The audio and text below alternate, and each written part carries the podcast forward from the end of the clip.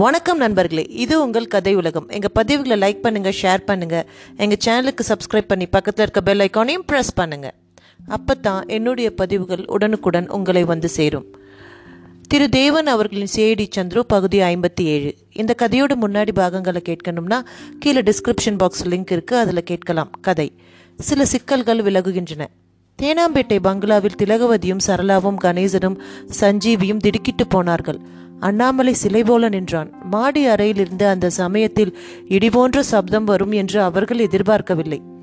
சந்துரு ஒருவன் மட்டுமே திடமாக உட்கார்ந்தபடி புன்னகை செய்தான் ஒன்றும் அலட்டிக் கொள்ளாதீர்கள் எல்லாம் ஒழுங்காகவே நடந்து கொண்டிருக்கின்றன என்னும்போது நாம் எதற்காக பயப்பட வேண்டும் என்று கேட்டான் பிறகு திலகவதியை பார்த்து நாம் இப்போதே மேலே போகிறோம் நாம் கேட்ட சப்தம் உங்கள் வீட்டு இரும்பு பெட்டியின் கதவு பலமாக சாத்திக் கொண்ட ஓசைதான் வாருங்கள் போகலாம் என்று எழுந்தான் திலகவதி பதில் சொல்லவில்லை கணேசன் வேறு ஏதோ ஒரு சிந்தனையில் ஆழ்ந்த மாதிரி இருந்தது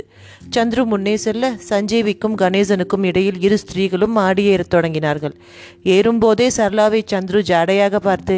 இங்கேயே இருந்து கவனித்துக்கொள் என்கிற மாதிரி சமிக்ஜை செய்துவிட்டான் அவளும் அதை புரிந்து கொண்டு நாசுக்காக பின்தங்கினாள் அண்ணாமலையை பற்றி இன்னும் சந்துரு ஒரு தீர்மானமும் செய்யவில்லை என்பதை அவள் யூகித்தாள் அவள் பின்தங்கியிருப்பது தனக்கு சங்கடம் என்று அண்ணாமலை நினைப்பதையும் அவன் முகபாவம் காண்பித்தது மாடியில் செங்கல்வராய பிள்ளையின் அறையில் மின்சார விளக்கு எரிந்து கொண்டிருந்தது சந்துரு எல்லோரையும் உள்ளே அழைத்துச் சென்றான் சந்துரு ஏற்கனவே ஒருமுறை இந்த அறைக்கு வந்திருக்கிறான் அப்போது செங்கல்வராய பிள்ளை அங்கே இருந்தார் கனத்த மெத்தை போட்ட அவருடைய கட்டில் முன் இருந்த இடத்திலேயே கிடந்தது விசாலமான அறை பெரிய ஜன்னல்கள் பிரம்மாண்டமான இரும்பு பெட்டி ஆறடி உயரத்திற்கு சுவரோடு சுவராக படுக்க பெற்று நின்றது ஒரு மூலையில் சிறியதொரு இரும்பு பெட்டியும் தனியே தன் மரபீடத்தின் மேல் வீற்றிருந்தது நேரே பெரிய இரும்பு பெட்டியின் அருகில் போய் நின்று கொண்டான் சந்துரு எல்லோரையும் பொதுவாய் பார்த்து இங்கிருந்துதான் சப்தம் வந்ததென்று நான் நினைக்கிறேன் சரிதானே என்று கேட்டான் நானும் அப்படித்தான் நினைக்கிறேன் என்றான் கணேசன் சந்துருவின் சாமர்த்தியமான பேச்சிற்கு அவன் அடிமையாகியிருந்தான் எனக்கு ஒன்றுமே சொல்லத் தெரியவில்லை என்று திலகவதி விட்டு கொடுக்காமல் பதில் சொன்னாள் தலையை அசைத்தான் சந்துரு தயவு செய்து இதன் சாவியை கொண்டு வர முடியுமா என்று திலகவதியை குறிப்பாக பார்த்து கேட்டான் சாவியா நான் என்ன செய்வேன் அது என் கணவர் விஷயம் நான் தலையிடுவதில்லை சாவியை கண்ணால் கண்டதும் இல்லை என்று பழிச்சென்று சிறிது மிடுக்காகவே பதில் கொடுத்தாள் திலகவதி சந்துரு சிறிதும் முகத்தில் மாறுதல் காண்பிக்கவில்லை சஞ்சீவியின் பக்கம் திரும்பி சரி அப்படியே இருக்கட்டும் இதோ இந்த இரும்பு பெட்டியை நான் அன்றே கவனித்தேன் இது போன்ற ஒரு பெட்டியை நான் சிங்கப்பூரிலும் பார்த்திருக்கிறேன் அபூர்வமான பெட்டி திருடர்கள் கொள்ளையடிக்க முடியாதபடி ஒரு வேலை இதில் செய்திருக்கிறார்கள் கதவை திறந்தால் உள்ளே இரண்டு அறைகள் இருக்கும் முதல் அறைக்குள் நின்று கொண்டுதான் இரண்டாவது அறையிலிருந்து வைக்கவோ எடுக்கவோ முடியும் விஷயம் தெரியாத அந்நியர் முதல் அறையில் கால் வைத்தால் கதவு தானாக கொள்ளும் அதற்கு விசை இருக்கிறது அப்படி கொள்ளும் போது சப்தம் அதிகமாக இருக்கும் இதை எனக்கு சிங்கப்பூரில் ஒரு சீன தவுக்கே லட்சாதிபதி காண்பித்து திருடன் வந்து இரும்பு பெட்டியை திறந்து விட்டாலும் நமக்கு கவலை இல்லை கட்டாயம் உள்ளே கால் வைத்துத்தான் ஆக வேண்டும் அப்படி அவன் வைத்ததும் கதவு சாத்திக்கொள்ள சிக்கிக் கொள்வான் கதவு சாத்திக்கொள்ளும் சத்தத்தில் இரண்டு வீட்டு ஜனங்கள் விழித்து கொள்வார்கள் என்று சொல்லியிருக்கிறார் ஒருவேளை அக்கம் பக்கத்தில் யாரும் இல்லாத போது திருடன் வந்தால் நிச்சயம் உள்ளே செத்து விடுவான் அது அவன் விதி என்று சொல்ல வேண்டியதுதான் சார் நான் இது மாதிரி கேள்விப்பட்டதே இல்லையே என்றான் சஞ்சீவி நமது கணேசனுக்கும் நிச்சயம் தெரியும் திலகவதி அம்மாள் ஒப்புக்கொள்வார்களோ என்னவோ அவருக்கும் தெரியும் என்று நினைக்கிறேன் செங்கல்வராய பிள்ளை போன்ற தன்வந்தர் ஒருவர் இங்கே வரும்போது வந்து ஏராளமான பணத்தை சேர்த்து வைத்துக் கொள்ள வேண்டும் என்று ஆசைப்படும் போது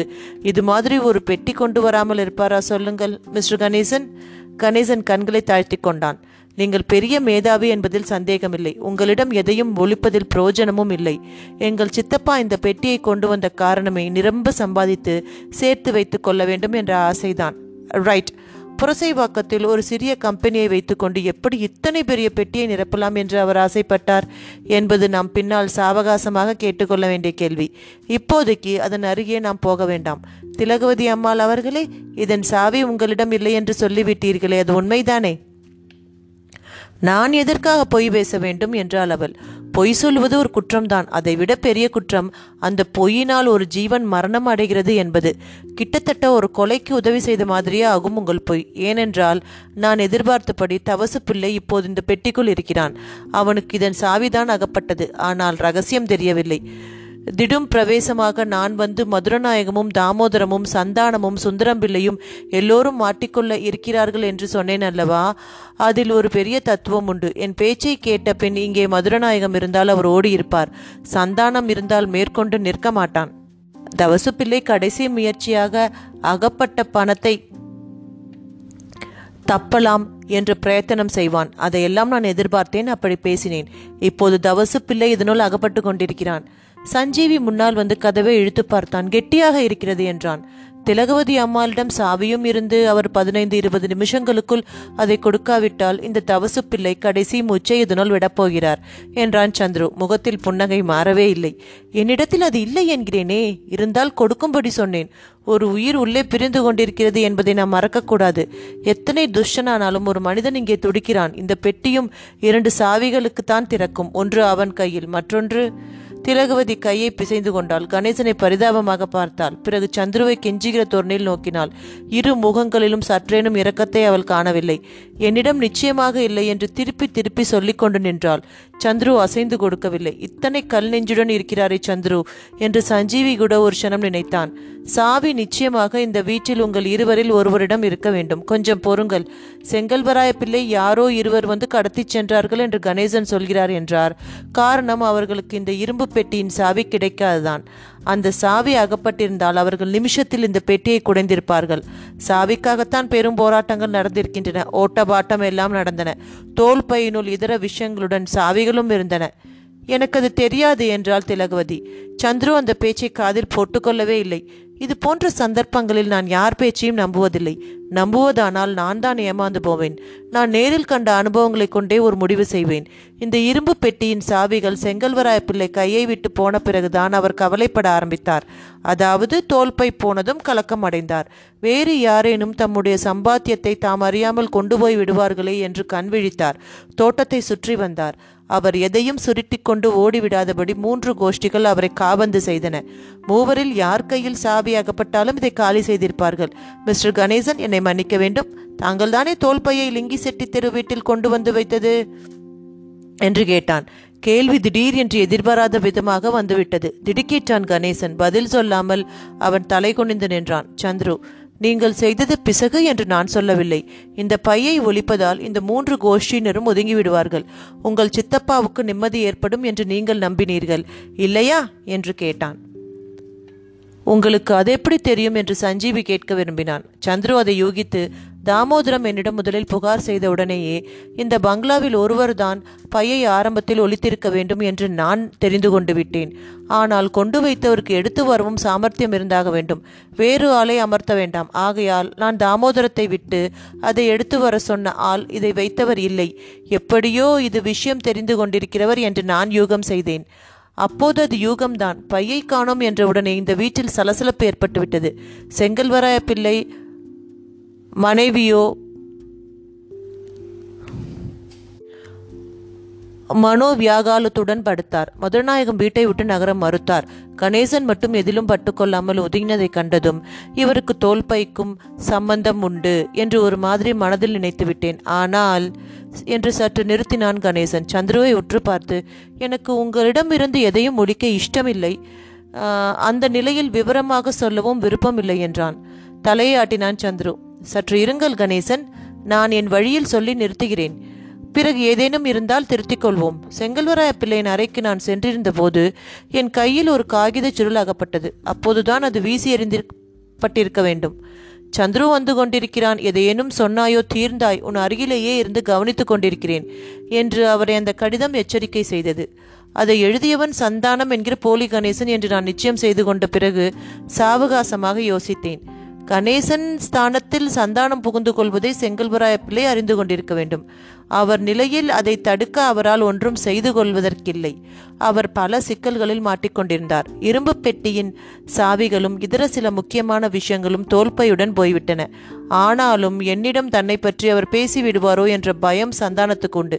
கணேசன் தான் பையை வீட்டிலிருந்து அப்புறப்படுத்தியிருக்கிறார் என்பதை அவன் யூகித்திருக்க வேண்டும் தவிர கணேசன் வீடெங்கும் இணைத்திருக்கும் மின்சார கம்பிகள் அவனை மிகுந்த யோசனையில் ஆழ்த்திவிட்டிருக்க வேண்டும்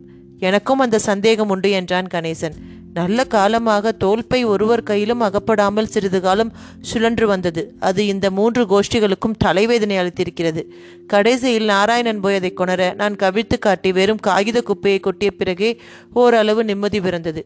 சாவிகளின் கதி என்று கேட்டான் சஞ்சீவி சந்துரு திலகவதியை பார்த்து இவர் எல்லோரையும் மிஞ்சி ஒரு காரியம் செய்துவிட்டார் திலகவதி சாவியை தோல்பை திருட்டு போகும் முன்பே எடுத்துவிட்டார் என்றான் நீங்கள் என் மீது வேண்டுமென்றே குற்றம் சாட்டுகிறீர்கள் என்று அரற்றினால் திலகவதி இல்லை நிச்சயமாக இல்லை ஆரம்பத்தில் உங்களை பற்றி பை விஷயமாக கேட்டபோது நீங்கள் என்ன சொன்னீர்கள் திருட்டு போனது உண்மை ஆனால் பண்டம் வந்துவிட்டது என்றீர்களா இல்லையா அது உண்மையே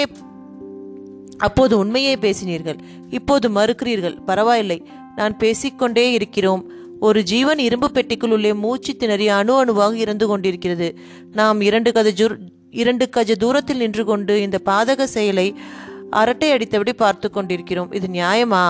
கணேசன் சந்துருவின் பக்கம் வந்தான் சார் நீங்கள் சொல்வது உண்மை நான் தான் தோல்பையை எடுத்தேன் அதை அப்புறப்படுத்தினால் கொஞ்சம் நன்மை விறக்கும் என்று நம்பினேன் நான் எடுத்ததை தவசு பிள்ளை பார்த்துவிட்டான் அவன் சுந்தரம் பிள்ளையின் கையால் என்று எனக்கு அப்போது தெரியாது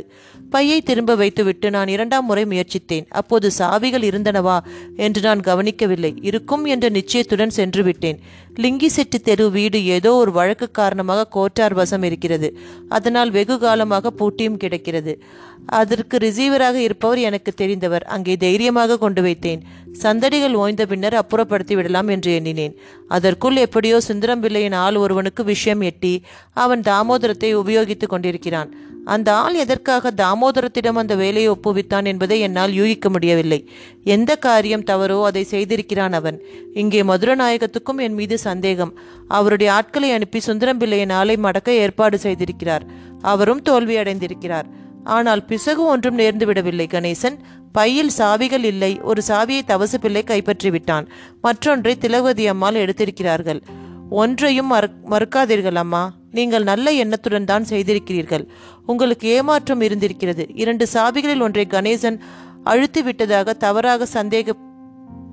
பட்டுவிட்டீர்கள் அது போகட்டும் அம்மணி ஒரு ஆள் முக்கால்வாசி செத்துவிட்டானே என்றான் சந்துரு என்னிடம் சாவி கிடையாது இருந்தால் வஞ்சனையா என்று கேட்டால் திலகவதி சரி இன்னும் கொஞ்சம் அவகாசம் இருக்கிறது மதுரநாயகம் என்பவருக்கு ஏற்கனவே ஒரு மனைவி இருக்கிறாள் என்று நான் கேள்விப்படுகிறேனே உண்மையா என்று வினவினான் சந்துரு எனக்கு தெரியாது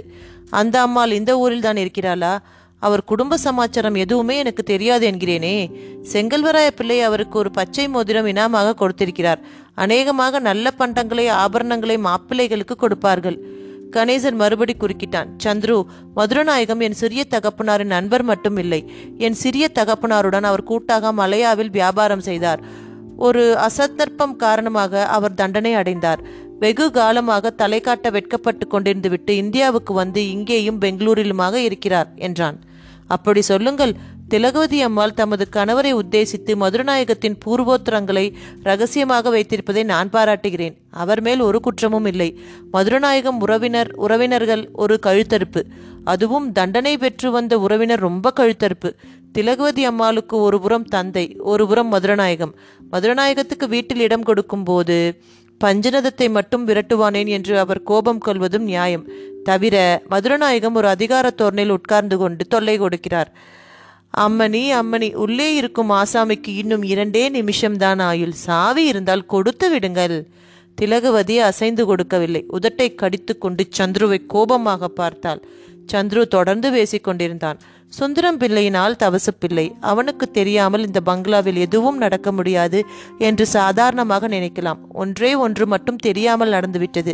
அவர் ரயில்வே ஸ்டேஷனுக்கு அனுப்பின ஆள் செல்வராஜ் என்பது அவன் பெயர் என்று நினைக்கிறேன் வேறொரு சிநேகம் வைத்து கொண்டு விட்டான் அது அவன் வரையில் தகாத சிநேகம் சந்தானம்தான் அந்த சிநேகிதன் தோல்பையை லிங்கி செட்டி தெருவுக்கு வீட்டிலிருந்து அப்புறப்படுத்த விரும்பிய செல்வராஜ் சந்தானத்தின் பிடிவாதத்தினால் தாமோதரனை உபயோகப்படுத்தி கொண்டான் ஒருமுறை தோல்பையில் இருந்த விஷயங்களை பார்த்து கொண்டு திருப்பி கொடுத்து விடுவான் என்று செல்வராஜ் எதிர்பார்த்தான் பையே அவன் கைவிட்டு போனது அவனுக்கு பெரிய ஆபத்து சுந்தரம் பிள்ளைக்கு பதில் சொல்ல முடியாதே என்ற திகில் அவனுக்கு வந்துவிட்டது எப்படியோ திரும்ப அதை பெற முயற்சித்து ஒரு வழியாக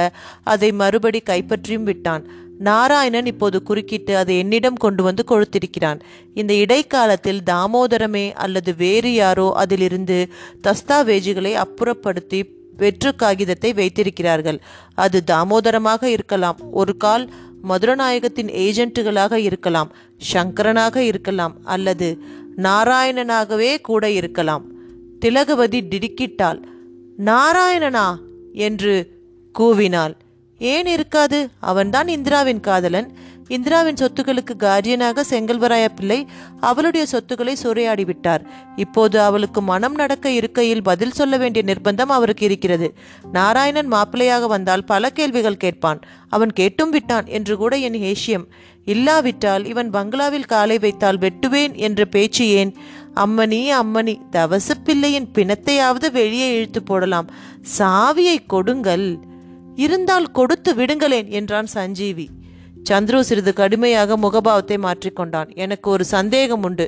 அதனால் தான் திலகவதி அம்மாளை நான் இப்படி கட்டாயப்படுத்துகிறேன் இரும்பு பெட்டியை உடைப்பவர்கள் திருடர்களாகவோ மாஜி திருடர்களாகவோ இருப்பார்கள் தவசப்பிள்ளையே இதில் புகுந்து கொண்டிருக்கிறான் என்று நான் நினைக்கிறேன் என் யூகம் அது அவன் சாவதில் எனக்கு வருத்தமே இல்லை ஒரு கால் பஞ்சநதம் பிள்ளை வந்திருந்து நம் பேச்சை கேட்டுவிட்டு மகளுக்கு மிஞ்சுகிறது மிஞ்சட்டுமே என்று அவர் முயற்சி செய்திருந்தாலும் இருக்கலாம் தவசு பிள்ளைக்கு நாம் எதிர்பார்க்கும் முடிவு பஞ்சநதத்துக்கே வந்து கொண்டிருக்கலாம் திலகவதி அம்மாள் சாவியை கொடுக்க வேண்டாம் அவர் சாவியை பஞ்சநதம் திருடாமல் இருக்கிறாரா என்று பார்த்தால் போதும் அப்படி அவர் எடுத்திருந்து பெட்டிக்குள் கொண்டும் இருந்தால் அவரை